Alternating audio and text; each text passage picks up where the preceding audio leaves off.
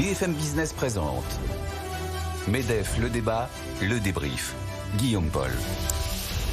Bientôt 20h sur BFM Business, soyez les bienvenus. L'édition spéciale se poursuit. Oui, pour débriefer ensemble jusqu'à 21h ce débat entre les deux finalistes à la, course, la présidence du MEDEF que vous venez de suivre entre 18h et 20h.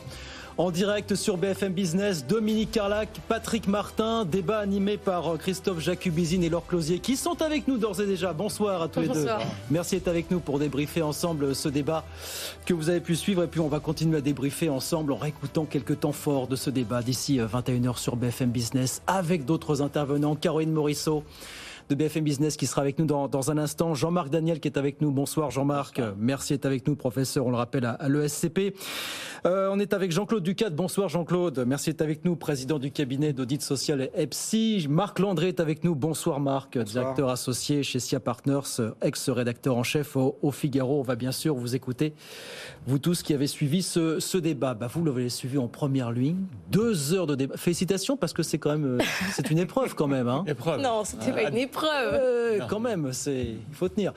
Je ne vais pas vous demander si la question va se poser forcément qui a gagné. Une question absolument et indispensable. Mais d'abord, globalement, comment vous ressentez euh, ces deux heures? Qu'est-ce que vous retenez de ces deux heures de débat ce soir? Moi, je pense quand même qu'à la fin de ces deux heures, on a deux candidats très différents.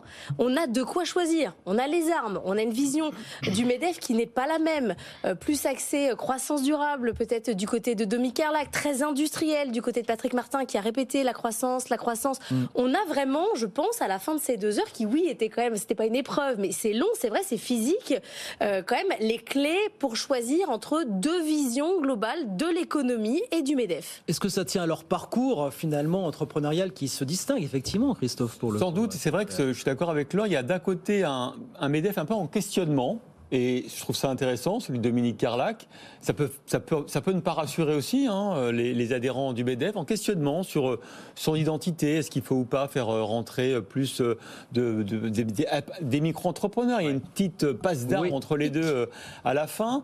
Et puis de l'autre côté de Patrick Martin, c'est un MEDEF plus rassurant parce que droit dans ses bottes, en fait, qui ne change pas effectivement de position sur la croissance. On arrivera avec le progrès, quoi qu'il arrive, à, réussir la décarbonation. Il faut faire confiance aux entreprises, faut faire confiance, y compris à Total Énergie pour décarboner la planète, sorte de confiance et dans le progrès et dans la capacité d'entreprise à, embrasser ces révolutions qui sont devant nous. Et puis de côté de, effectivement, de Michael plus de, de, de, questionnements un peu philosophiques sur, sur le MEDEF et l'entreprise. Et on, avait, on savait, on n'est pas tombé de l'armoire, on savait qu'il y avait très peu de divergences idéologiques entre les deux candidats. Est-ce que vous attendiez peut-être, oui, de style c'est une divergence. En fait, on est sur un combat de personnalité. On n'est pas la question, c'est pas de savoir euh, qui est décroissant ou croissant ou qui est libéral et qui ne l'est pas. La question, elle est réglée dès le départ.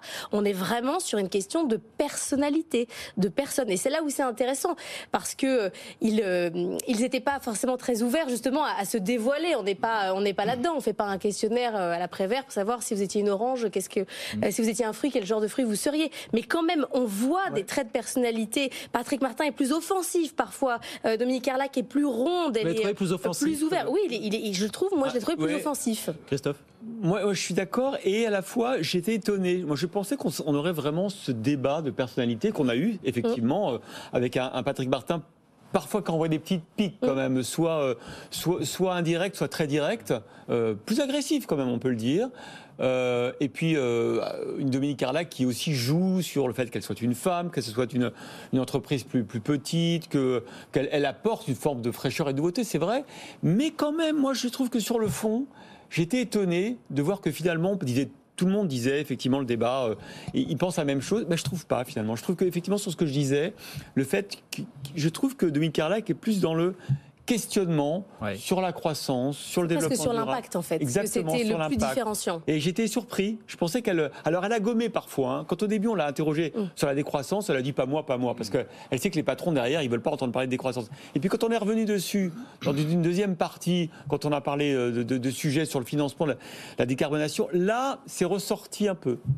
Laure? Non, non, mais je trouve que c'est presque sur les deux dernières parties, Oui. sur l'impact Oui, et l'intelligence artificielle, qu'on voit leurs différences, plutôt qu'effectivement sur le travail et la compétitivité, où finalement, quand même, ils sont euh, très d'accord sur les lignes directrices. Parce qu'on est sur des sujets qui parlent aux entrepreneurs Oui. maintenant. Voilà, c'est l'urgence du moment, effectivement, peut-être ces sujets. Après, on est sur l'impact. euh, Ouais, certainement. Voilà, ben, Ce sont les fondamentaux surtout. Marc Landré. Sont les Alors, fondamentaux. hein. petit tour, on vient à vous évidemment, on, va, on est ensemble jusqu'à 21h évidemment pour débriefer ce débat. Petit tour d'horizon, peut-être chacun à votre tour, messieurs, sur ce que vous avez pensé fondamentalement de ce débat. Marc Landré. C'était chacun dans leur rôle. Est-ce que ça fait bouger les lignes ce genre de débat Non. pour vous Je Non. pense pas. En plus, on en parlera après, mais euh, l'état des forces est tel que c'est compliqué, sauf si Patrick Martin se viandait complètement, qu'il perde beaucoup de voix. Mais c'était pas le cas. Lui, il avait une stratégie, c'était de pas perdre trop de voix, de pas trop se dévoiler.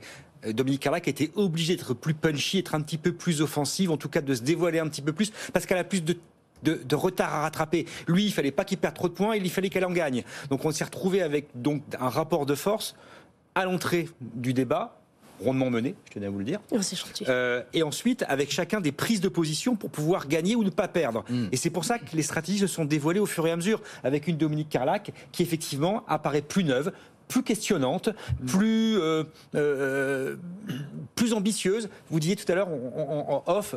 À la, à la Laurence Parisot, c'est-à-dire qu'elle arrive avec une, une- une mentalité plus sociétale, moins économique que Patrick Martin. Lui est industriel, elle est dans le conseil, donc ils ont aussi des, des- des- des- des positions à tenir pour euh, continuer dans cette, dans cette campagne qui reste quand même, il reste encore dix jours. Mais a priori, le débat n'a pas dû changer, mon avis, les rapports de force, et chacun était dans son rôle par rapport à ce qu'il avait envie de faire. Jean-Claude Ducat, on en a vu des duels euh, finaux entre candidats à la présidence du MEDEF. Je crois même qu'on était ensemble il y a cinq ans pour euh, commenter l'élection de, de Geoffroy Roux de Bézieux. Est-ce que vous avez vu quelque chose de différent là dans ce, dans ce débat ce soir? Non, je, je C'est suis une un peu première comme sur vous. Business, hein, euh, voilà. J'ai été euh, surpris et heureusement surpris de voir qu'au fur et à mesure que le débat avançait, on avait des gens qui n'avaient pas forcément les mêmes positions. On les a présentés comme les deux personnes qui faisaient partie de l'équipe euh, de, de- de Geoffroy. Or, en définitive, ils font partie de la même équipe, mais ils n'avaient pas forcément envie d'aller dans le même sens. Et on voit bien que d'un côté, il y a euh, quelqu'un, euh, Patrick Martin, qui est un organisationnel, c'est-à-dire il veut un fonctionnement du MEDAF, il veut une structuration autour de grands pôles, l'industrie, la sécurité, la santé, peut-être même l'IA. Et de l'autre côté, euh, quelqu'un qui veut sans doute la même chose, mais qui s'interroge grandement peut-être sur l'avenir même de la société et peut-être même sur l'avenir du MEDEF. Ouais. Et ça, je pense que c'est Il y a des grands patrons qui Oui. nous ont dit, alors, et, et- et moi, euh, c'est peut-être la dernière élection du MEDEF. absolument. Si le MEDEF n'arrive pas à se transformer, à se réinventer, parce que déjà, pourquoi ils disent ça? Parce qu'ils disent tous les, les, les fédérations professionnelles, elles sont plus actives à Bruxelles qu'au MEDEF. Et quand je suis à l'industrie de l'agroalimentaire, je préfère euh, faire confiance à l'ANIA plutôt qu'au MEDEF. Et pareil sur l'aéronautique. Et donc le MEDEF, il y a un risque que ce soit peut-être la, la, la der des der. Tout à fait. Et, et- et c'est pour ça que je- si j'avais une question à leur poser aux deux, c'est euh, demain, le MEDEF, ça va servir à quoi?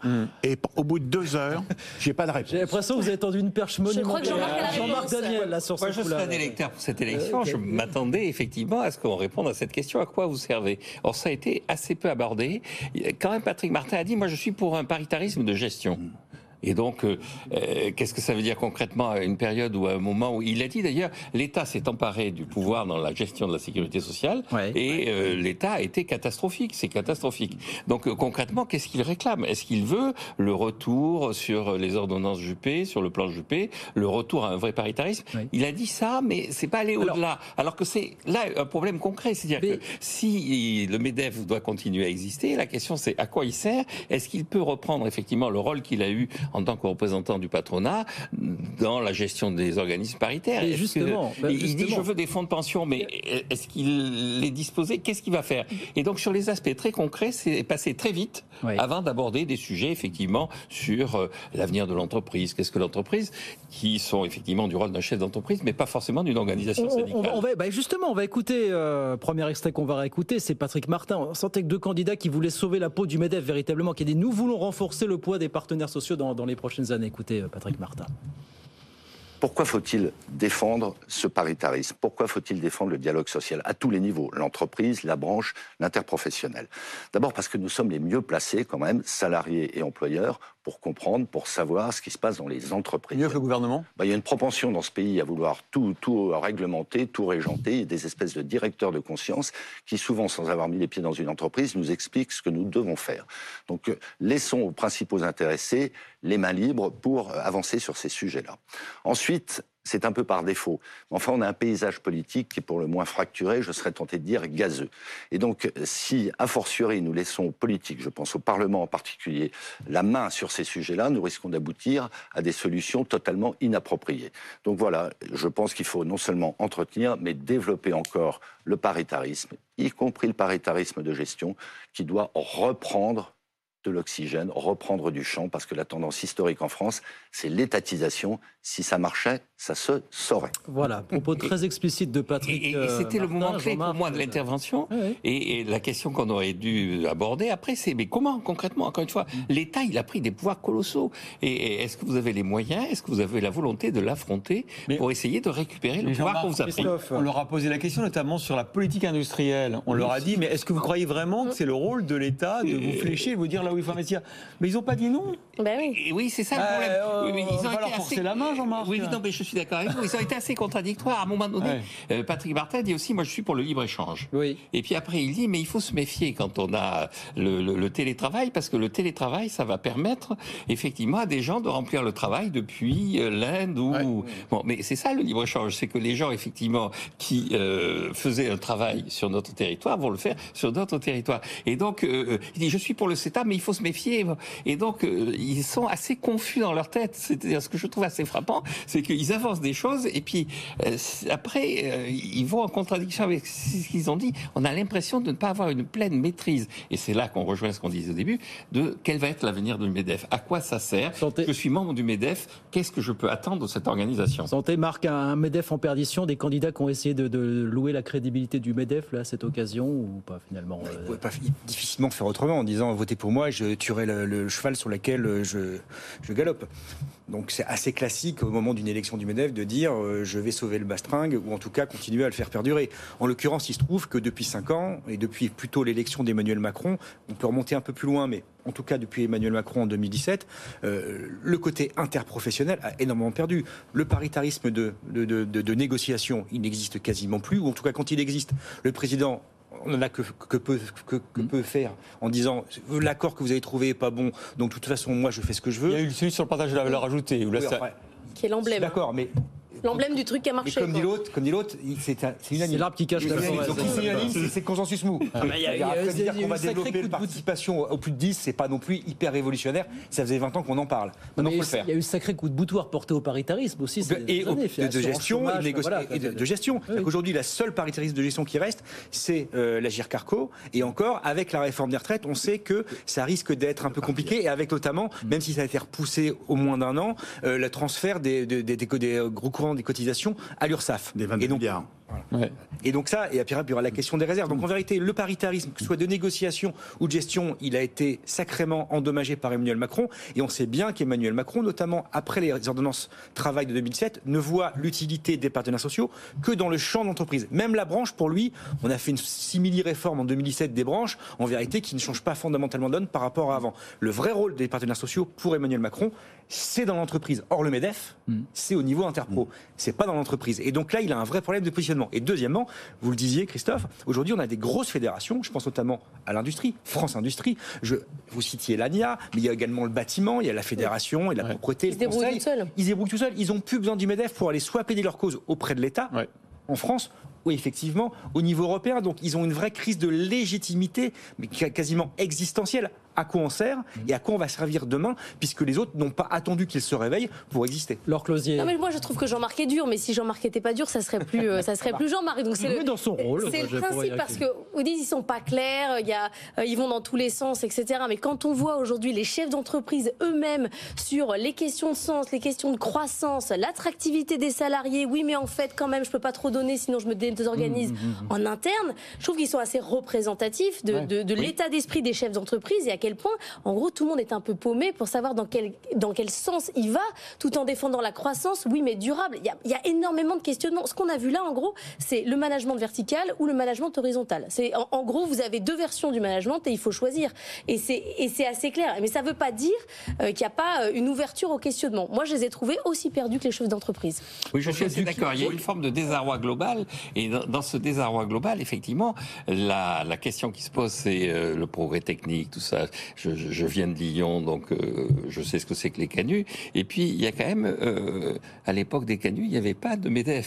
C'est- résolu sans le MEDEF. Et donc, je maintiens la vraie question. Et je serai un adhérent du MEDEF. Je me poserai cette question, c'est est-ce que vous avez véritablement une vision à moyen terme de ce que Il n'y a vous pas allez- d'adhérents, mais c'est- c'est des adhésions indirectes. Eh oui, de ce Jean-Claude. que vous allez pouvoir répondre, de la façon dont vous allez pouvoir répondre à nos angoisses Jean-Claude qui Duc- sont réelles. Jean-Claude Ducat. C'est pour ça que ce qui est très intéressant, c'est qu'au début de- du questionnement que, que vous avez euh, mené, moi j'ai noté ce qu'on a, les sujets qu'on a abordés, c'est euh, euh, l'inquiétude sur le progrès scientifique, les bouleversements technologiques, les, les évolutions écologiques, la mutation de l'emploi, les périmètres d'intervention des entreprises, euh, les effets de la mondialisation ou de la non-mondialisation, les- la robotique, l'IA. En gros, ils ont abordé des sujets sur lesquels ils n'ont absolument pas la main. C'est ça qui est fabuleux. Et derrière, on, ils nous proposent votez pour moi parce que. Alors, ils disent pas, heureusement, je n'ai pas, j'ai la, j'ai la solution, mais. Je ferai en sorte. Ah, c'est nous qui les ferai- questions je quand ferai même. en sorte oui. que. c'est- C'est nous qui les poussons Voilà. dans ce sens quand même. En définitive, ils nous ont envoyé un wagon d'interrogation. Et derrière, il n'y a pas de solution. Et puis surtout, il n'y a pas de méthode pour se dire tiens, il y a un axe sur le qu'on va prendre et on va essayer. Voulez Ubizine. Je vous trouve tous un petit peu dur parce que d'abord, non mais c'est vrai, d'abord l'image des entreprises, c'est quand même amélioré dans le pays, plus d'ailleurs des entreprises que celle du Medef, mais quand même les deux ça a progressé. C'est ce que vous avez Bernard Sananès, d'ailleurs. Oui, Non, mais des petites entreprises. Oui, mais les grandes petites, aussi, oui. les grandes aussi, ça a progressé aussi. Oui. hein. Alors, euh, le MEDEF, justement, il y a un petit décrochage. C'est intéressant de savoir pourquoi. Moi, en revanche, je trouve que sur tous ces. on vit de révolution. Bah, industrielle, technologique, c'est vrai que c'est une période absolument fascinante et géniale. Et c'est vrai qu'on attend du MEDEF aussi, même s'ils n'ont pas un rôle, un devoir de pédagogie. Et je pense que ce qu'on leur demande, c'est d'emporter les Français, de d'évangéliser sur l'économie, sur l'entreprise, sur le rôle transformateur euh, Ouais. euh, du business. Et, et en fait, c'est peut-être c'est peut-être ça euh, qu'ils n'ont peut-être pas suffisamment fait aujourd'hui, c'est-à-dire euh, Est-ce que vous auriez pas de nous attendu- emporter. Est-ce que vous auriez pas attendu, je sais pas moi, une proposition un petit peu cash, enfin une on, a- on leur a tendu la perche, on a dit faites Ouais. comme un Gattaz. plan Marshall, un plan Voilà, Marshall, un, un plan Marshall XXL de baisse des charges, essayé, véritablement. Voilà. Oui, mais je sais que vous avez ça. Non mais Gattaz avait son, que- son, son, ça son, pin- ça. son pins avec ça a euh, marché. voilà. Et Enfin, ça a marché, on dit ça Ah, maintenant, oui. mais sur le coup, Ça- est-ce que c'est pas, ça. ça qu'on aurait dû attendre une, proposition un le, problème, c'est que le MEDEF ne réfléchit plus. C'est-à-dire que on a eu, pendant ces dernières années, un MEDEF, non pas de combat comme sous Pierre Gattaz, mais un MEDEF d'accompagnement, qui a, qui a dû gérer des crises. Et des crises comme jamais les entreprises en avaient connues. Et donc, ils ont perdu le sens de la réflexion pour produire de nouvelles idées. Donc, ils sont vraiment dans l'accompagnement pur et strict, et pas dans le débat d'idées pour présenter un projet ou du moins une vision sur ce que sera le MEDEF ou l'entreprise ou le capitalisme demain. Ils sont plus dans l'accompagnement, dans le suivisme que dans l'anticipation. Et le vrai problème est là, et on le voit bien. Je veux dire, du temps de Laurence Parisot, et Dieu sait qu'elle a fait, euh, qu'elle, qu'elle a, que beaucoup a été écrit ou dit sur les, les, les, les 8 ans de présence de Laurence Parisot. Mais elle a révolutionné le positionnement du patronat en France parce qu'elle l'a ouvert sur des champs qui n'existaient pas ou du, du moins sur des champs dans lesquels le patronat n'allait pas. C'est ce qu'a un peu tenté de faire Carlac. Exactement. Oui, c'est son- quand même très intéressant et positif. Oui. D'aller, d'a- de, de réfléchir au MEDEF de demain. C'est vrai. Oui, mais Jean-Claude. Moi, si vous voulez, il y a- il y, a un sujet que je pense fondamental aujourd'hui, c'est la relation entre les salariés et l'entreprise. Il y a un sondage dont très peu de gens ont parlé, qui est le fait que 40% des cadres ont envie de partir des entreprises dans lesquelles ils sont. C'est vrai. Moi, la vraie question qu'on peut attendre du MEDEF, c'est qu'est-ce que vous allez faire pour redonner envie, non pas aux chefs d'entreprise de venir chez vous, parce que ça, c'est votre notion de base, mais faire que les gens qui se reconnaissent dans l'entreprise Oui. aient envie de marcher avec vous pour la construction d'un monde nouveau.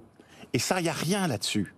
Il n'y a rien. Il y a eu une tentative du style, on peut peut-être essayer de prendre les, les, les, les, les, freelances. Ce n'est pas les freelances qu'on qu'on veut. Euh, on peut se poser derrière tout ça une autre question. C'est est-ce qu'il faut faire du partage de la valeur ou est-ce qu'il faut véritablement que ce soit les salaires qui augmentent?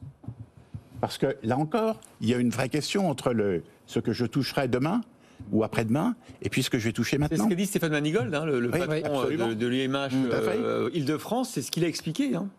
Non, ce qui, ce qui avait quand même intéressant pour répondre à, à ce que vous venez de dire, c'est quand même il y a eu quand même des, des, des poussées vers les, les réformes des lycées professionnels. Ouais. Il y a eu le discours sur les apprentis, mais on va faire des apprentis seniors, c'est-à-dire on va avoir cette idée que la transmission de savoir, c'est pas uniquement les vieux vers les jeunes, mais aussi les jeunes ont quelque chose à apporter aux vieux. Ça, c'était des choses assez concrètes. Oui, mais il n'y a rien d'innovant véritablement Mais- non plus, Jean-Marc. Voilà, c'était un Alors- peu dans, dans- dans le, le- dans le tout venant, mais Ils en ont parlé de ça. hein. oui, absolument. Ils en ont parlé ouais. et, et- et- et ils auraient pu, à mon avis, euh, essayer de développer un peu plus ça, notamment quand il a été parlé de l'immigration. Oui. À un moment donné, Patrick Martin dit il y a quand même une situation aberrante. où- Ils n'étaient pas à l'aise. C'est Oui, hein. parce que c'est-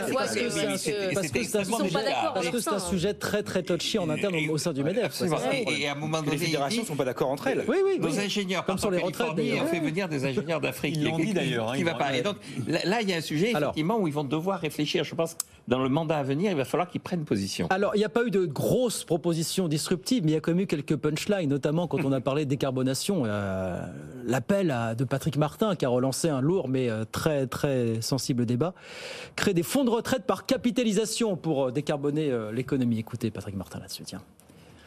Il faut flécher des investissements massifs vers les technologies d'avenir, celles qui d'ailleurs nous permettront de relancer notre industrie. En fait, les moyens existent, les moyens financiers existent. Le MEDEF a contribué à objectiver ce débat qui, comme bien souvent en France, était dans les limbes avec des noms d'oiseaux, des postures, euh, des dogmes et des sectarismes. C'est 40 à 50 milliards d'euros que nos entreprises vont devoir investir annuellement en plus dans les prochaines années pour, euh, pour se décarboner. La solution, où est-elle? Il faut enfin, et là aussi je parle de dogme, de sectarisme et de débats nébuleux, il va falloir enfin qu'on lance des fonds de retraite par capitalisation. On sait très bien que c'est notamment par ce biais que certains pays, y compris dans le nord de l'Europe, financent leur, euh, leur économie sur des investissements longs et sur des investissements à risque que d'autres types de financements ne peuvent pas couvrir. C'est ça la proposition la plus touchy de la soirée finalement. hein. C'est le mot interdit. Non, oui, mais oui, ça, mais c'est vieux comme le monde. Que C'est vieux comme le monde, c'est mais ça reste le mot interdit, quoi. Ouais. Oui, mais enfin, euh, c'est parce qu'on est en France. Sinon, il y a plein d'autres pays où on arrive à avoir un débat sur euh, les fonds de pension. Mais vous avez déjà essayé vrai. de parler de fonds de pension avec des syndicats euh, sur un vu, plateau marrant de télé, c'est les compliqué. dernières- hein. Les dernières propositions qui ont été faites sur ce sujet-là, on n'utilise plus le mot. Par exemple, Rexecon Oui. parle de flécher l'épargne assurance vie, mais il dit bah, c'est des fonds de pension, quoi. Mais, On peut pas le dire. C'est tabou. Il n'y a que Jean-Marc qui peut en parler. Non, ces messieurs vont vous dire, ah, mais ça existe, ça existe. Ces messieurs vont vous dire, ça existe en France dans la fonction publique. Euh, Allez, Il y a, il y a Voilà, un petit ouais. fonds de pension et puis les, les plans d'épargne retraite, ça se veut l'ébauche des de la loi Pacte a essayé peu même, et, et ça, oui, oui, et, et ça marche pas si mal Ça que ça quand on regarde. Oui, oui, les, les, les- les PER de la loi Pacte ne marchent pas si mal que ça. Mais, mais en vérité, c'est, enfin, Marc Landré. on réinvente un débat. Dire, la- la proposition patronale de créer des fonds de pension à la française, ça a toujours existé. Il n'y a que dans la dernière partie, ces cinq dernières années, que le MEDEF a décidé de ne plus en parler.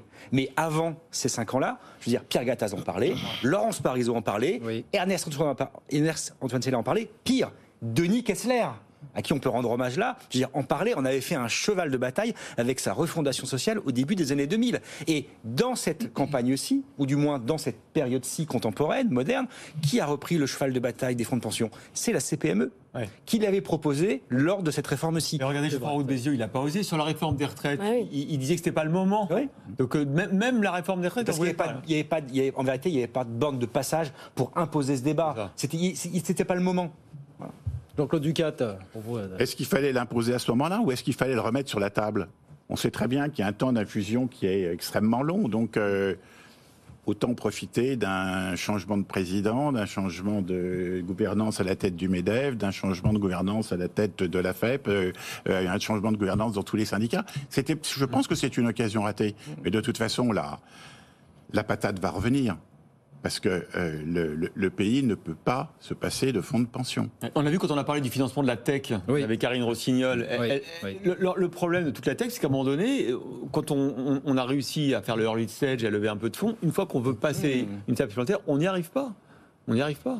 Jean-Marc, Oui, oui, est-ce qu'on a fait une fois de plus que de déterrer le dossier pour le réenterrer dans la foulée Ah, bah, voilà. Mais alors, Mais non, bah, le- comme vous le- dites, c'est vieux non, comme mais le le, monde. le dossier devient urgent parce que le pays manque vraiment d'épargne. Donc, un fonds de pension, c'est un moyen de, effectivement, débloquer de l'épargne, de recentrer l'épargne. Il y a beaucoup d'épargne, mais ça sert à l'État. Oui, ça sert à l'État. C'est-à-dire, globalement, il manque d'épargne parce que l'État en dépense tellement qu'au final. C'est fléché, le- mais pas dans le même sens. sens. Et en plus, au final, il n'y en a même pas assez. L'État gaspille tellement que même toute cette épargne n'arrive pas à combler tous les trous de l'État. Et donc, on est en déficit extérieur. C'est que traduit, euh, ce, qui ce qui traduit notre manque d'épargne. Mais il l'a bien dit d'ailleurs, Patrick Martin, il a dit aussi tout ça, toute cette assurance vie. Il dit l'assurance vie, c'est à peu près l'équivalent du, du, PIB. Et vous regardez où va l'assurance vie, elle, va financer le, déficit budgétaire. Et donc je pense qu'effectivement, un des enjeux du MEDEF, c'est de dire je me mêle pas de la façon dont vous gérez l'État, mais je constate que vous faites une telle ponction sur l'épargne que nous n'arrivons plus à remplir, nous, notre mission en tant qu'entreprise. Et donc, euh, il faudrait qu'ils insistent davantage sur cet aspect-là et non pas utiliser forcément ce mot de fonds de pension qui devient une espèce de, de chiffon rouge, de bah totem, de chiffon rouge devant les syndicats. Les syndicats hurlent en disant oh là là, non, les fonds de pension, ça va ruiner les retraités de la génération d'après, euh, c'est scandaleux. Marc Landré, je dirais même pire que ça, parce que le MEDEF a, depuis trois ans, depuis la crise du Covid, a oublié de parler, a oublié ses fondamentaux, notamment sur la maîtrise de la dépense publique. Mmh. on avait l'impression que Geoffroy Roux de Bézieux était devenu keynésien, en disant oui, on a, besoin. On a vous avez signé un édito il y a quelques années dans le vous le refaites C'était quoi le titre C'était euh, Lénine revient, euh, Roux de Bézieux est devenu keynésien. mais il reconnaît lui-même qu'il a un peu trop habitué certains chefs d'entreprise à demander des aides en permanence à chaque fois qu'il y a un problème. Et il ne sait pas comment s'en défaire aujourd'hui. Il sait pas comment s'en défaire. Enfin bon, à situation exceptionnelle quand même, il faut quand même lui reconnaître que. Oui, mais ça n'empêche pas, ça n'empêche pas de continuer à poser les débats et continuer de dire à un moment donné, surtout que ça fait trois ans qu'on est dans le quoi qu'il en coûte. Euh, on aurait dû, ça fait deux ans qu'on nous promet qu'on va en sortir, alors qu'on y est toujours. Mmh. Après, appelons ça euh, les primes, euh, les, les, chèques mmh. divers et variés, les, anti-inflation, chauffage, etc. Et c'est le rôle du patronat que d'alerter sur un certain nombre de choses. Ils l'ont fait avant Covid, ils peuvent le faire depuis Covid, mm. mais ça fait trois ans qu'ils ne le disent plus, ou quasiment plus. Mais l'idée de la ponction euh, de l'épargne des Français par un État qui gère mal ses finances et du coup empêche l'innovation parce qu'il capte eh toute l'épargne, c'est vrai qu'elle est, elle est, elle est intéressante à, défendre. C'est ça, c'est, je, pense, je pense que l'idée de dire il y a trop de dépenses publiques, c'est pas, c'est pas au MEDEF de dire à l'État comment il doit dépenser, est-ce qu'il dépense trop ou tout ça. Mais en revanche, l'État nous étouffe, mm. l'État nous empêche d'exister.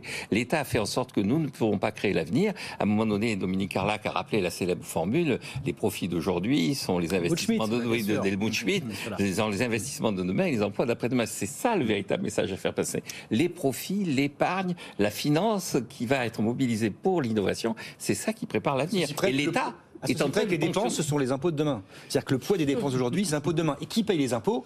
Les entreprises. Mais non, ils ont un intérêt quand même à alerter sur l'état des finances publiques et, et le poids des dépenses publiques. Non, pas forcément. Encore une fois, je pense que le poids des dépenses publiques, si elles sont financées et si elles sont financées par exemple par les ménages, c'est pas le vrai enjeu. Le véritable enjeu, c'est la capacité qu'a l'État à ponctionner sur le financement des entreprises, soit par l'impôt, soit par prélèvement d'épargne. Christophe Laurent vous libère dans, une petite minute. Encore merci d'avoir été d'être passé nous voir ce soir.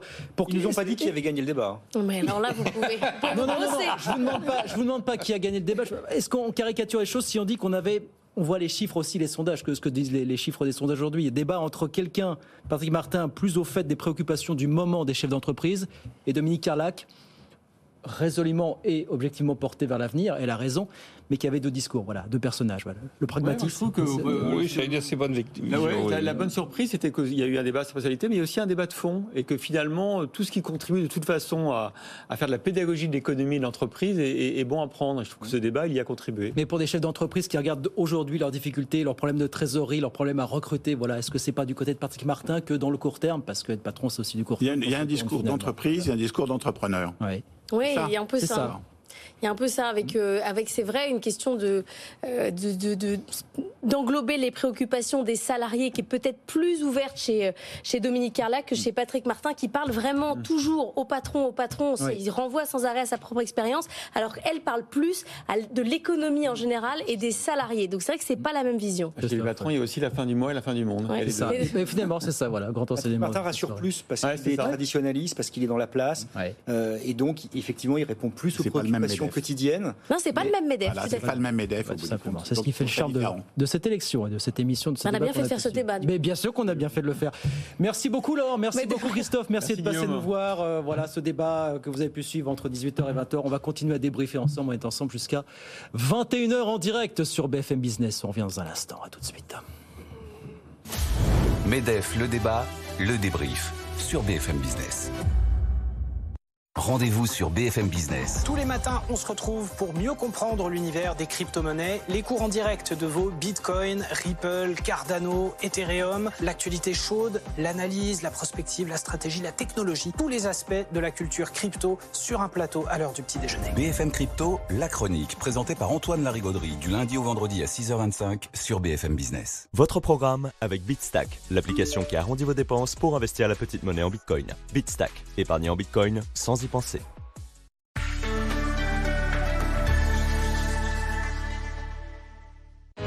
Avec La Poste Pro, décryptez l'actualité économique des entreprises le 28 juin à Nice grâce à la rencontre de professionnels au Tour de France BFM.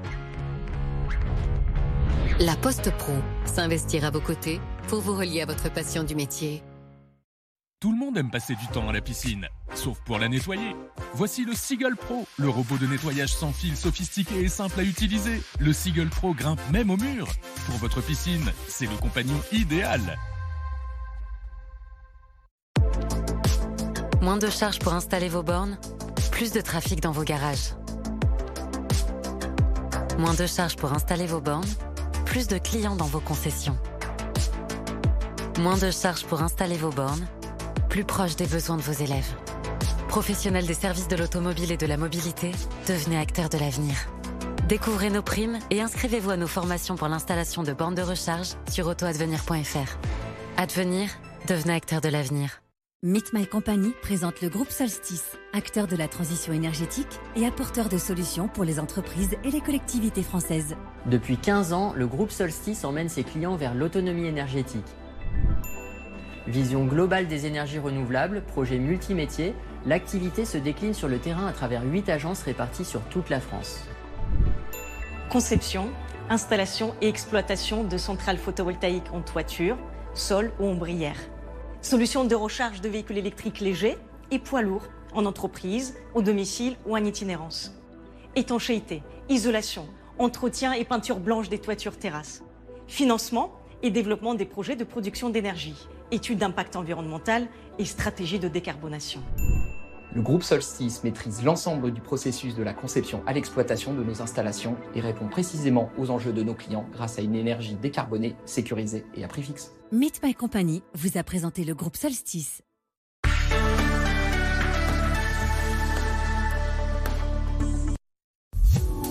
BFM Business.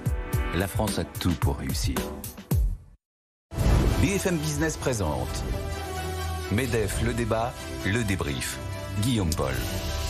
Allez, retour en direct sur BFM Business. Oui, pour débriefer ce débat entre Patrick Martin et Dominique Carlac que vous avez pu suivre ensemble avec nous de 18h à 20h en direct sur BFM Business, à la télé, à la radio et sur Internet. Bien sûr, on débriefe encore une demi-heure avec euh, Jean-Claude Ducat, toujours avec euh, Jean-Marc Daniel, avec Marc Landré et avec Caroline Morisseau qui vient de nous rejoindre de la rédaction de BFM Business. Bonsoir Caroline. Bonsoir. On va s'offrir pour celles et ceux qui nous rejoignent peut-être un petit tour de table de nouveau rapide sur ce que vous avez euh, retenu, retenu de ce, de ce débat. Caroline, comment est-ce que vous l'avez vécu, vous, ce débat de plein et riche et dense de deux heures euh, sur Alors, BFM Business Globalement, ils sont quand même à peu près synchro sur tout. hein. Ils sont euh, sur- Ça. voilà, ils défendent tous les deux euh, des, de nouvelles baisses des impôts de production, euh, des baisses de charges sur les emplois les plus qualifiés, euh, moins d'étatisme, plus de paritarisme. Donc, euh, dans les grandes lignes, c'est quand même extrêmement difficile de les départager. Après, Dominique Carlac est quand même plus critique sur son propre bilan finalement et le bilan du Medef elle est plus critique sur le, le bilan du Medef en général Donc, elle est que- dépositaire, elle aussi, comme. oui, euh, bien sûr, mais elle est prête à faire bouger un certain nombre de lignes. Elle considère qu'ils n'ont pas du tout été assez offensifs et avec Bruxelles, par exemple. Elle considère qu'ils ont été très mauvais sur les sujets euh,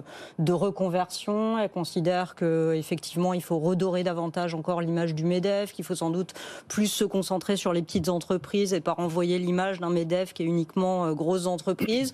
Et puis au-delà, sur la question sans doute de l'organisation du travail, elle est beaucoup Mm. plus ouverte sur la question des salariés. Elle, elle considère qu'il y a eu un vrai bouleversement avec la crise Covid euh, et qu'il faut repenser un peu le rapport au travail, quitte à euh, parler sans tabou de tous les sujets, flexibilité, télétravail. Semaine de quatre jours, ça n'a pas été abordé, mais c'est vrai que c'est l'un des sujets sur lesquels elle n'a pas de Oui. tabou. Oui. Et puis on est dans une version beaucoup plus classique, on va dire, euh, du côté de Patrick Martin, qui lui considère que le rapport au travail n'est pas du tout à remettre en cause. Et sur ces sujets-là, il est quand même beaucoup moins moderne Oui. on va dire. Oui. Mais au final, à l'issue du débat, ce qu'on se dit, c'est effectivement, ils sont quand même super complémentaires. Et la vraie question qui se pose, c'est celle de la fin du débat. Pourquoi finalement ils font pas alliance, quoi? Oui. C'est la question à laquelle on n'a pas eu de réponse d'ailleurs. Alors si, il a ouvert la porte, il a dit qu'il était prêt à, à, faire alliance avec elle à condition de ne pas récupérer en même temps oui. qu'elle, ses coéquipiers en fait. Il a plus un problème avec l'équipe qu'entoure Dominique Carlac qu'avec elle ça a été le en seul particulier. petit moment de friction effectivement du débat, mais tout à la fin du débat. Messieurs, je vous demande 30 secondes chacun sur ce que vous retenez de ce débat et puis on continue à débriefer bien sûr. Oui, oui, moi, moi trois mots. Le premier, c'est que je partage effectivement, je l'ai dit, ce que dit Caroline, c'est-à-dire qu'ils sont à peu près d'accord avec ce désarroi sur à quoi sert le MEDEF et, et, et comment ça, ça, ça s'insère. D'ailleurs, ils l'ont dit, on est surtout représentatif des, des, moyennes et des petites entreprises et, et à un moment donné, quand ils ont parlé, on va refaire du lobbying auprès de, de, Bruxelles, mais les grandes entreprises, elles font leur propre lobbying. Et puis, il y a même des associations pour ça. La FEP se définit justement oui. comme étant un organisme pour les grandes entreprises qui va faire du lobbying. Donc, il y a un, un problème de désarroi de définition de à quoi on sert. La deuxième chose, c'est que je trouve qu'effectivement, ils ont abordé des sujets et euh, Patrick Martin était plus dans le, le, le, le réel du moment oui. et, et, Dominique Carlac était essayé davantage de se projeter dans l'avenir. Et puis, la, la, la dernière réflexion que je ferai, c'est que effectivement, ils ont euh, une sur, sur, un certain nombre de sujets, on a senti que quand ça devenait important comme le, la durée du travail, ça, ils éludaient, enfin, ils, oui. ils voyaient les problèmes, mais ils, les lignes rouges, comme on entend oui, oui, ils disaient, bon, alors sur l'immigration, ils ont été d'une prudence euh, extrême, euh, sur donc sur le paritarisme, c'est ce que je disais, ils ont dit, on va, je suis pour un paritarisme de gestion, dit Patrick Martin, mais l'État gère mal, mais concrètement, qu'est-ce qu'il va faire? L'État n'arrête pas de lui. Mm. Et, et sur, sur France Travail, qui, qui est un dossier qui est, qui est sur la table. Qu'est-ce qu'il va faire sur France Travail? Est-ce qu'il va taper du poing sur la table ou est-ce qu'il va de nouveau se faire grignoter, sachant qu'Olivier Dussopt a déjà dit s'il y a des excédents lunédiques, on va le récupérer pour financer euh, le fonctionnement de France Travail et baisser la subvention de l'État. Donc, euh, ils ont été assez prudents sur des sujets où on aurait pu s'attendre à ce qu'ils soient un peu plus concrets. Jean-Claude Ducat, pareil, voilà. Oui, je crois qu'il y avait un consensus sur les lignes rouges. Euh, oui. On n'aborde pas et on peut même rajouter à la, à la, la liste que vous venez de donner. Euh, les retraites, dont on va oui. parler dans très peu de temps, puisque Bien ça sûr. commence déjà apparemment à être de nouveau déficitaire. Euh, moi, je suis, euh, je suis quand même un petit peu étonné, parce que ce sont des gens qui cherchent l'adhésion. Ils cherchent l'adhésion de, de, leur père, ils cherchent l'adhésion des entreprises, et franchement, ils donnent pas envie. ni l'un ni l'autre. Ils donnent pas envie pour une raison simple, c'est qu'il n'y a pas une vision avec je veux vous amener vers ce point-là. Notre, notre objectif, c'est pas d'améliorer l'image de l'entreprise. Tout le monde s'en fout. La vraie question, c'est à quoi servent les entreprises? Est-ce que ces entreprises peuvent-elles être utiles aux chefs d'entreprise, aux salariés, à l'État? Et tout ça, c'est un discours qui n'est absolument pas, qui, je veux dire, qui était absent. Alors, on peut faire un peu de sociologie, on peut être très, euh, direct en disant il nous faut un État qui est une structure, mais ça, c'est déjà aussi l'ancien monde. Hmm. Oui, parce qu'il parle à des, il parle pas au grand public. Et voilà. Il parle à des gens. C'est, non, mais dans, dans, un monde, dans un monde en période de campagne aussi. Oui, hein, donc ils veulent brusquer personne. Donc. Tony Blair disait qu'une campagne électorale, ça se fait en poésie, et qu'une fois qu'on est élu, on gère en prose. Mm. Ils sont assez peu poètes, quand même. Hein. Ils sont déjà dans la prose. Je suis adhérent du Medef. Est-ce que ça me donne envie de rendre ma carte ou ça me donne envie d'y croire encore Je suis adhérent du Medef quand je suis une fédération. Quand je suis une entreprise, je adhère à une oui. fédération bah, qui oui. adhère au Medef. Mm. Donc en, vérité, l'entreprise, elle est assez peu concernée par le positionnement du Medef mm. ou par la ligne du Medef ou, par les, les du Medef. Elle adhère, elle adhère à une fédération, à une union locale ou à une fédération qui va lui apporter des services notamment pour les petites entreprises. Ouais. Les grandes, vous l'avez dit, hein, elles n'ont pas besoin du MEDEF, elles n'ont pas besoin des fédérations, elles se, elles se, elles se débrouillent elles-mêmes. Mais là, on a vraiment vu, je trouve, dans ce débat, le, le, deux, dirais deux oppositions, une dichotomie très claire. L'industriel d'un côté, Patrick oui. Martin, oui. et la femme du tertiaire de l'autre, oui. qui n'ont pas la même taille d'entreprise. L'un, c'est un groupe industriel qui fait euh, plus d'un milliard d'euros de chiffre d'affaires. L'autre, c'est une petite boîte de conseil qui, qui fait 30 personnes. Et qui a, donc, c'est col bleu, col blanc. Donc c'est pas les mêmes préoccupations, c'est pas les mêmes réponses par rapport à l'entreprise. Ça c'est le premier point qui était très important. Et le, deux, le, le, le deuxième point, c'est on a eu le favori qui voulait à tout prix ne pas perdre de points, Patrick Martin, et la challenger qui est en retard, qui a besoin d'accrocher, qui a besoin de marquer des points supplémentaires. Vous trouvez qu'elle a, a, pris des risques, qu'elle a, qu a, pris des risques pour gagner des points justement ce soir ou pas? En tout cas, sur les thématiques qu'elle a voulu développer pour se différencier un petit peu de Martin, oui. Parce que rappelons-nous d'où elle vient. Enfin, dire, oui, mais femme, de conseils. À développer et... ses points, ses, ses atomes crochus, oui, parce que qu'elle Medef, points Au MEDEF, on n'a pas oublié Laurence Parisot. On n'a pas oublié les huit ans de présidence de Laurence Parisot qui a fait une ouverture démentielle sur les questions sociétales. Et c'est pour ça qu'après, ils sont revenus à du fondamental qui était Pierre Gattaz qui disait les charges, les charges, les charges, les charges. Oui, mais c'est Donc là, elle nous fait du pariso. permet aujourd'hui à Patrick Martin de faire le, le- le- Oui, mais la, la- la- course en tête, largement en Oui, tête. mais je- c'est parce que ce sont les préoccupations et que c'est l'envie du, du corps électoral. Donc, elle va pas dire la même chose que Patrick Martin. On choisit jamais euh, la copie par rapport à l'original. Il a été président délégué pendant 5 ans. C'est, il est cul et chemise avec Geoffroy Roux de Bézieux, qu'il a choisi adoubé pour lui succéder. Donc, si elle fait du Patrick Martin, elle perd. Elle est obligée de faire un pas de côté. Elle est obligée de se différencier. Elle fait du pariso. Je ne pense pas que ce soit la solution, mais en tout cas, elle n'avait que ce choix-là, que cette possibilité-là. C'est plus le moment. La, la- la sociologie française a évolué. Et la sociologie des entreprises. Et la Bon. sociologie des entreprises a évolué, absolument. Alors qu'on soit industriel ou, ter- ou hum, dépositaire d'entreprise du tertiaire, il y a des préoccupations communes, notamment elle a exprimé Dominique Carlac quand on a parlé de l'innovation. Oui, innover, bien sûr, les entreprises le veulent, mais il y a cet amoncellement de normes qui empêche beaucoup de choses. Écoutez Dominique Carlac à ce sujet tout à l'heure. Quand on fait face à deux capitalismes d'État, que sont le capitalisme d'État américain, avec l'IRA qui était cité dans le reportage, et avec le capitalisme d'État chinois, il ne faudrait pas qu'on reste naïf et les nains sur, ce- sur cette planète. Il nous faut véritablement une politique industrielle ambitieuse. Et aujourd'hui, ce à quoi euh, on est tous confrontés, en tout cas les entreprises de l'industrie, c'est une réglementation qui est complètement anti-performance industrielle. C'est-à-dire qu'on a une réglementation qui met en avant le principe de précaution ou de vigilance au lieu de mettre en avant le principe d'innovation ou de sobriété. Je prends un exemple concret.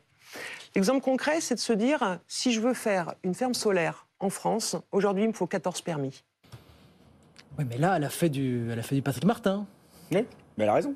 Oui. Elle est pas non, alors. Faut non plus qu'elle dise des erreurs, qu'elle dise des conneries sous prétexte qu'il faut qu'elle se différencie trop. Oui. Elle, elle, a- elle a pas dit plus ni moins non plus qu'Emmanuel Macron, qui dit exactement la même chose. Là, pour En le mat- coup, toutes les entreprises Voilà. souffrent du Oui, délire enfin, oui, normatif, le donc ils parlent à tout le monde quand ils disent ça. effectivement. problème. C'est comme quand, le Jean-Claude, constat. quand un politique vous dit, je vais pas dire que je, si, si- si Marine Le Pen dit qu'il fait beau, je vais pas dire qu'il fait moche, qu'il pleut, sous prétexte que c'est Marine Le Pen. On est là, c'est la même chose. Jean-Claude Ducat. Oui, moi, moi, ce que je constate, c'est, enfin, je, je, je trouve qu'elle est uniquement dans le constat.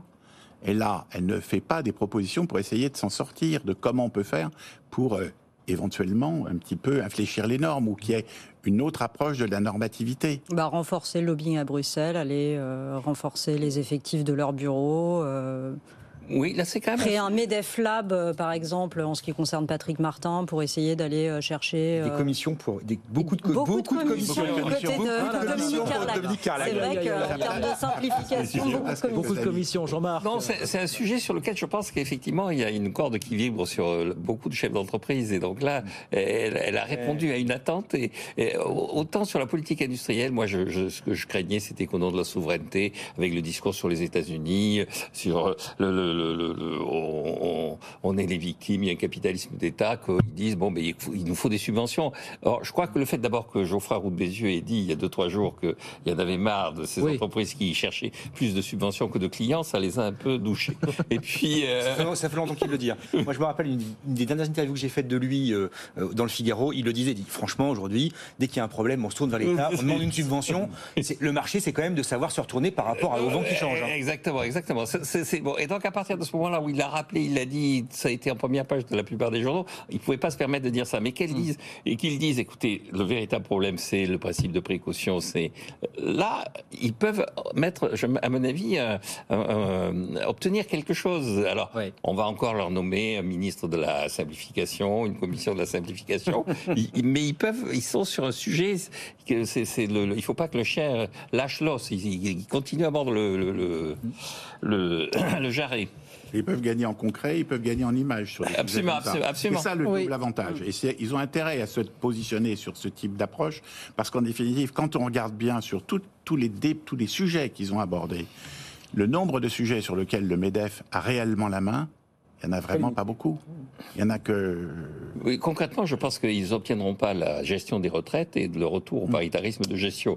Mais Ça, en ça revanche, qu'on leur supprime deux ou trois obligations pour Oui. obtenir un permis de construire, ça, je pense que c'est possible. Alors, on a évidemment beaucoup parlé de transition énergétique hein, dans la rubrique impact de ce, de ce débat. Bon, euh, petit coup de colère de, de Dominique Carlac, on va l'écouter. Euh, vent debout contre ce qu'on a appelé le, principe d'éco-conditionnalité. Vous savez, qui consiste à conditionner le, le versement d'aide publique au respect de, de critères écologiques. Ça a été un des temps forts de ce débat. Écoutez, Dominique Carlac. il ne faut pas opposer économie et écologie.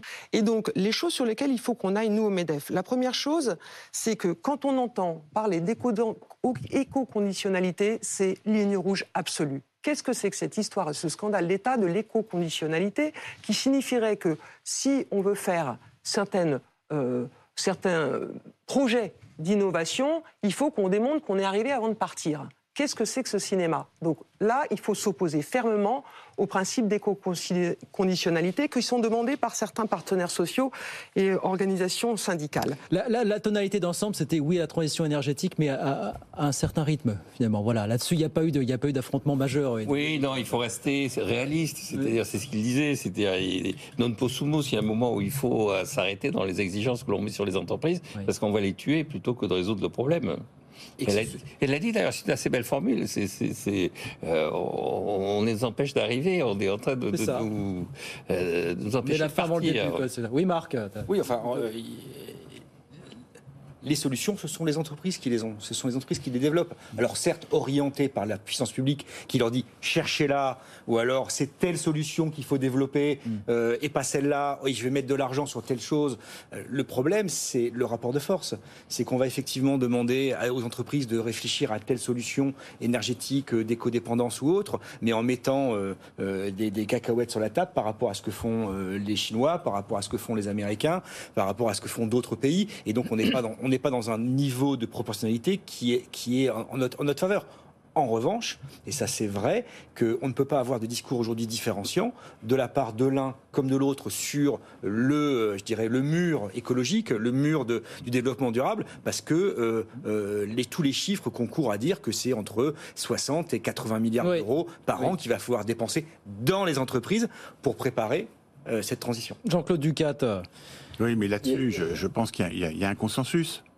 Alors, il est plus ou moins, plus ou moins accepté ou acceptable par euh, les, différents partenaires, mais euh, c'est une donnée de base. Alors, est-ce que le Medef a intérêt à essayer de se battre pour ralentir? Est-ce que, hmm. là encore, sa stratégie, c'est pas quelles sont les orientations ou les, que je peux essayer de mettre en avant pour euh, induire ou insuffler hmm. quelque chose de différent. Et donc, ça veut dire qu'on n'a plus un MEDEF qui est un MEDEF d'action avec des sujets qui sont extrêmement structurés, mais on a un MEDEF qui va peut devenir un organisme d'influence comme il cherche à l'être au niveau de, de Bruxelles. à ceci près que sur l'éco-conditionnalité, comme on dit à la CGT, c'est plus facile de s'unir en s'opposant. Donc là, au moins, ils vont mettre tout le monde d'accord parce que c'est pas, on peut mettre tous les mots qu'on veut devant conditionnalité, sociale conditionnalité, éco-conditionnalité. Mm. Le MEDEF sera toujours contre, quelle que soit la personne. Il y a une, question qui est restée relativement sans réponse, qui était très simple, qu'on pose depuis des mois et des mois, des années, c'est qui va payer? Vous avez vu, il y a eu une tentative de réponse de la part de Dominique Carlac mm. et Patrick Martin qu'on n'a pas entendu. Alors, sauvé un peu par le gong parce qu'on est passé à autre chose aux ONG, si je ne m'abuse. Cette question-là est restée sans réponse, effectivement, euh, Jean-Marc. Oui, oui, la question est restée sans réponse. Alors, le, discours quand même de Patrick Martin, c'est de dire il y a une épargne qui est mal orientée, on peut la réorienter. Donc, euh, euh, on va continuer à faire de la dette, mais faire de la dette intelligente au lieu de faire de la dette stupide. Il y avait du Macron. voilà, exactement. C'est le, le, là où ils ont été quand même assez. C'est-à-dire que dans le rapport de Jean Pisani-Ferry, il y a quand même l'idée de on va faire aussi un impôt oui. sur les riches. Sur les riches. Ils ont dit non, non, ça, ça, bon, oui, ça, bon, et je comprends. Et là, il ne pouvait pas faire moins quand même. Évidemment. Depuis le temps que le MEDEF réclamait la suppression de l'ISF, il l'a obtenu. Qu'il y ait quelqu'un qui veuille le rétablir euh, par, euh, le, par la fenêtre alors qu'il est sorti par la porte, non. Il y, avait pas vraiment d'autres. Là, il ne pouvait pas faire autrement. Là, c'était le minimum Je crois qu'il proposerait quelqu'un proposerait un impôt sur les pauvres parce que c'est un impôt nouveau. Le MEDEF se reposerait de toute façon. Oui, puis, puis je, le MEDEF ne cherche pas à appauvrir les pauvres. Caroline Morisseau. C'est à, ce titre-là quand même qu'il demande une nouvelle baisse des impôts de prod euh, qu'il a chiffré à 20 milliards d'euros. C'est aussi pour financer euh, la décarbonation et tous les investissements supplémentaires. Donc, partie de la décarbonation. Voilà. Une, petite partie. une toute petite, partie, effectivement. Et mais... pour même pas arriver au niveau de la moyenne européenne. C'est ça.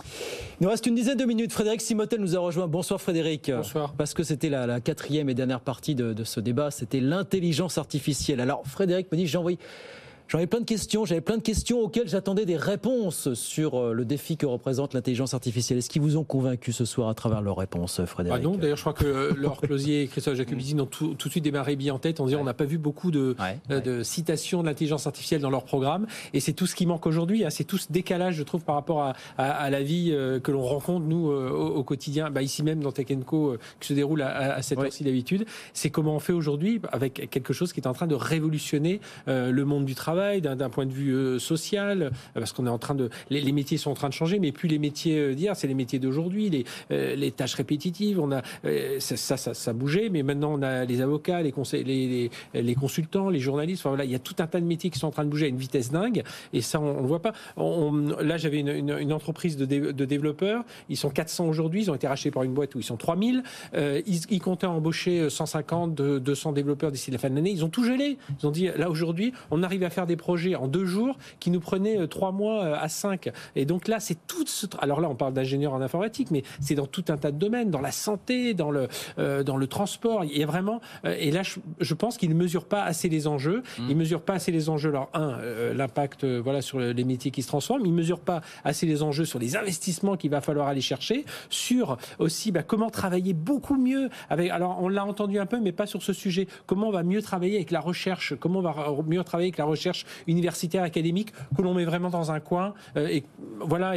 Là, on attend du Medef qu'il apporte un guide de, euh, de, un mode d'emploi pour dire tiens comment travailler avec des universités qui sont proches de chez vous, comment justement travailler avec euh, des start-up. Et ça, je ne suis pas sûr que les entreprises adhérentes du Medef aient un mode d'emploi fourni par, la direction du Medef. Tour de table là-dessus, est-ce que vous avez été déçu par leur pauvre un peu faible implication peut-être sur la question ce soir. Voilà, tellement Est-ce que c'est l'urgence du moment pour les chefs d'entreprise On en parlait tout à l'heure, englués dans la superposition des crises finalement depuis quelques années. Pour un chef d'entreprise qui recherche de la productivité, pour un chef d'entreprise qui a des métiers qui sont condamnés ou du moins qui vont fortement se transformer, euh, parce que ça ne touche pas que l'industrie, ça touche aussi, comme vous le disiez aujourd'hui, l'industrie des, enfin, les, services et euh, la, matière grise. Oui, c'est une, c'est une problématique euh, de, de tous les chefs d'entreprise que de savoir comment il va devoir affronter demain cette vague. Et ChatGPT nous l'a bien démontré en débarquant dans l'univers médiatique euh, euh, tel, un boulet de canon. Donc c'était une, vraie problématique. Et, c'est vrai qu'ils se sont plutôt réfugiés, mais je pense que c'est aussi un effet de génération et, un effet de, un effet de sectoriel. Ils se sont réfugiés dans les poncifs vrais mais qu'on connaît, c'est-à-dire que la révolution schumpeterienne ou les, les précédentes révolutions industrielles ont toujours, euh, ont toujours eu beaucoup de bah, il y a un très bon papier, Jean-Marc, que vous avez fait il n'y a pas longtemps. Absolument. Là, je l'ai cité, je vous, laisse la parole parce que franchement, il était mmh. remarquable. Mais merci. merci J'imagine de ce fait votre déception au regard de ce qui s'est dit ce soir sur le oui sujet. Non, parce que je, pense qu'effectivement, c'est un vrai enjeu, un enjeu que, doit se poser que doivent se poser les entreprises, puisque dans le papier en question, donc, euh, j'expliquais qu'effectivement, euh, le type de gens qui vont être touchés, donc qui vont réagir de façon violente, euh, a changé. C'est-à-dire qu'au départ, ça a touché les chevaux qui se sont pas révoltés. Le progrès technique a éliminé les chevaux qui ont été relativement passifs. Le charabeu, le charabeu, si vous voulez. Ensuite, le progrès technique a, touché les, manuels, les gens qui géraient la, de la force physique, et ils se sont révoltés de façon assez physique d'ailleurs. Et, euh, et puis ensuite, en adhérant à des idées qui étaient des idées un peu absurdes, mm. comme euh, l'extrémisme socialiste. Et puis maintenant, on a des gens qui sont des gens qui sont des intellectuels. Et le véritable enjeu, c'est est-ce que alors le Medef va pas défendre les, les, avocats, les journalistes et les médecins, c'est pas son problème, mais il va quand même devoir se poser la question de comment il répond d'abord à l'angoisse et comment on, répond effectivement au fait qu'il y a des cadres qui vont se sentir euh, euh, menacés. Et dans l'article, donc on m'a parlé des canuts, je ne vais pas tout faire sur mon article, mais je citais la, formule du préfet du Rhône à l'époque qui hum. disait il n'y a pas de saut métier, il n'y a que de sottes gens. Et les gens interprètent ça en disant il n'y a pas de, de saut métier, il ne faut pas mépriser le travail manuel. C'est pas du tout ça que disait le préfet. Le préfet parlait des métiers à tisser. Et il disait il n'y a pas de son métier à tisser. C'est c'est pas les métiers à tisser qui posent problème. C'est les gens qui savent pas s'en servir. Et donc le véritable enjeu, disait le préfet, c'est apprenez à vous servir de ces outils. Et la conclusion de mon papier, c'était de dire il faut apprendre à se servir de ces outils. Et donc pour rebondir sur ce qui s'est passé ce soir, il y avait quand même le discours sur les lycées professionnels. Je pense que ça, il faut qu'ils creusent. Je pense qu'il faut qu'ils aillent plus loin. On parlait. Hein, et le, le, discours sur les doctorants, j'ai trouvé ça assez surprenant pour des gens qui sont dans l'industrie de, de, de, voir que effectivement il y a un problème de, de l'enseignement supérieur en France parce que l'essentiel des cadres ne sort pas de ce, ce clivage-là. Et donc, est-ce que les entreprises sont prêtes à s'associer à une réflexion qui fait que, euh, qui fasse que euh, les écoles d'ingénieurs, les écoles de commerce, la mm. faculté, les entreprises, tout ce monde se mette à se parler, alors que là, euh, chacun est dans son couloir et personne ne réagit. Dernière remarque, je pense que Caroline a raison, les la semaine de 4 jours, c'est un des sujets qui va devenir un sujet d'actualité avec le télétravail et l'intelligence artificielle. et ça, on n'en a pas petite parlé. ligne de fracture comme ça. Oui, Jean-Claude. Quand, quand on interroge les, les, les, chefs d'entreprise, on voit bien que toujours la première, euh, la première récrimination qui arrive, c'est celle des charges. Ouais. Mais tout compte fait, tout le monde sait autour de la table que personne n'arrivera à les baisser. Mais aujourd'hui, on voit que pour beaucoup de chefs d'entreprise, il y a des questions qui arrivent de la part de leur encadrement, de la part de leurs collaborateurs, qui arrivent de la part des jeunes. Des jeunes, il y a leurs enfants dedans, qui arrivent de la part des vieux. C'est comment je vais travailler demain? Comment je vais travailler demain C'est est-ce qu'on aura toujours 150 mètres carrés ou 300 mètres carrés? Est-ce qu'on sera toujours 300 On sera toujours 300 ou on sera 300 5 jours, 4 jours, 2 jours? Donc ça vient impacter tout ça. Et là-dessus, le chef d'entreprise, lui, honnêtement, il ne sait pas. Il ne sait pas, alors il a peut-être quelques, quelques éléments de réponse qu'il peut voir chez ses, chez ses collègues, mais d'une façon générale, il est autant dans le brouillard que les autres. Et là, euh, on peut s'interroger sur qui doit être la vigie, qui doit euh, redonner un peu de, de luminosité, d'éclairer ce, ce débat. Parce que c'est véritablement le débat fondamental. Et puis derrière ce débat, c'est le vrai débat sur le, sens, sur le travail et sur le sens du travail. Le sens du travail, voilà. effectivement. On n'y on, on y pas, on y coupera pas. Hein. Frédéric, mais, mais c'est vrai qu'avec l'intelligence artificielle, ouais. ce qui est apparu avec ChatGPT notamment, c'est qu'on voit, on voit, il y a trois points majeurs. Le premier, c'est la rapidité d'innovation. Là, mm. quand on nous dit, oui, on a connu d'autres transformations euh, mm. euh, numériques, euh, technologiques, pas à cette vitesse. Mm. Mais regardez ChatGPT, en, en, en, trois, trois semaines, quatre semaines, on a changé de version, on a changé d'univers. Ouais. C'est dire. La deuxième chose, on l'a dit, c'est la transformation des métiers auxquels des métiers qui n'étaient pas habitués à se transformer. Je parlais des médecins, oui, mais dans les entreprises, c'est tous les cadres euh, supérieurs. Et la troisième chose, c'est euh, on est en train de bouleverser les équilibres. Je prends juste l'exemple le, plus connu. On avait Google sur le moteur de recherche. Oui. Euh, Microsoft a investi dans OpenAI et mmh. se retrouve aussi maintenant euh, revient dans la compétition. Et puis on a IBM qui arrive derrière. Et justement, c'est là aussi où les entreprises ont tout à jouer. On a Mistral AI qui est une jeune entreprise française. Ils viennent de lever 100 millions. Et c'est là peut-être où le Medef doit, doit aussi donner un peu de, euh, d'élan aux entreprises en leur disant voilà, c'est, c'est à vous de jouer, c'est à vous d'être les acteurs de, de, tout ça. Ne laissez pas. Alors certes, il y a des côtés, on rattrapera pas certaines technologies américaines, mais il y a plein de choses à faire dans ce domaine. Et l'IA est vraiment en train de rebattre les cartes. On est en oui. train de démocratiser l'IA via ChatGPT. Et là, il y a plein de choses à faire dans, dans ce domaine. Et c'est là où il faut montrer quand même quelques, quelques guides. Et le MEDEF devrait être là pour bah, ça. Et, et, et pas que l'IA, parce qu'il y a ouais. d'autres oui, oui, technologies qui sont disruptives, ah bah le, qui vont fortement impacter le quantique, la... exactement, euh, voilà, le spatial, etc. Et c'est ce que Mathieu Cotecuis, le, le, le, CEO de, de Cia Partners, s'appelle l'ère de l'hyper-transformation. On est passé d'une ère de la transformation à l'hyper-transformation où tout va plus vite, comme vous disiez, mmh. où les entreprises doivent s'adapter, ils doivent devenir scientifiques pour s'adapter au monde nouveau avec une vitesse qui est complètement folle de changement de la société. Quand vous êtes un patron de PME, vous avez la tête dans le guidon, c'est compliqué. Anticiper tout ouais. ça, évidemment, ça reste ouais. effectivement le, le, grand défi. Eh bien, c'est terminé pour ce soir. Est-ce que je vous demande, allez, en 10 secondes, un pronostic pour l'élection Alors, 6 juillet, hein. 6 juillet. Allez, chacun un pronostic. Vote sur deux jours, 5 et 6. Ouais, Caroline. Euh, Patrick Martin. À combien? À combien? Wow, Ah ouais, d'accord. Ouais. Euh, 70. 70, 30. Ouais. Marc? Les, les, les, sondages officieux internes disent 80-20 pour 80-20, oui. Jean-Claude Les sondages officieux, et puis ce qu'on voit, c'est 82-18. 82-18. Si on veut aller pousser le sondage jusqu'au bout. Bon, Jean-Marc ah ouais, C'est 80-20. 80-20. La, la bonne Pareto, tous les caddies se débouchent. Ah, 80 que je vous demande, c'est moins votre cam, mais Moi, allez. je suis plus proche de la commission numérique, mais quand je discute avec ceux de la commission numérique, je vois bien que, euh, oui, il y a un avantage certain pour euh, Patrick Martin. Allez, élection euh, 5 et 6 juillet, on suivra ça évidemment sur BFM Business. Merci à tous, à toutes et à tous d'être venus ce soir. Soir. Caroline Morisseau pour BFM Business. Marc Landré, directeur associé chez SIA Partners, ex-rédacteur en chef au Figaro. Jean-Claude Ducat, directeur du président pardon, du cabinet EPSI. Et puis Jean-Marc Daniel, professeur à l'ESCP. Puis on remercie Laure Closier et Christophe Jacubizine qui sont venus débriefer avec nous pendant une demi-heure ce débat que vous allez poursuivre et que vous allez pouvoir réécouter ce soir et revoir à la télévision en rediff, comme on dit, sur BFM Business. Merci beaucoup à toutes et à tous. Euh, dans un instant, c'est François Sorel pour Tech Co. Et puis nous, on se retrouve bien sûr demain, 18h-20h. Oui, Frédéric, on va en reparler ou pas? C'était pas la rediff du. Ah si, c'est la rediff. Du débat. Si, c'est la rediff du débat. Ah Donc oui. euh, vous retrouverez Tech- François Sorel demain. Tech Co, c'est demain. Et Tech Co, ça sera à 20h. Et nous, on sera là pour Good Evening Business à 18h. Ah bah oui, c'est une soirée spéciale. On va leur, on va leur Voilà, euh, vous Voilà. restez et vous repartez ensemble. Voilà, Nous, soirée spéciale après, sur hein. BFM Business. Non, non, On- non, on vient vous pas pouvez après, on rentrer, est d'accord, C'est hein. terminé. Voilà. Merci à tous. On rediffuse. Mais si, Mais si, dans la foulée. Voilà. La soirée n'est pas finie. Bonne soirée sur BFM. Bonne soirée. MEDEF, le débat, le débrief sur BFM Business.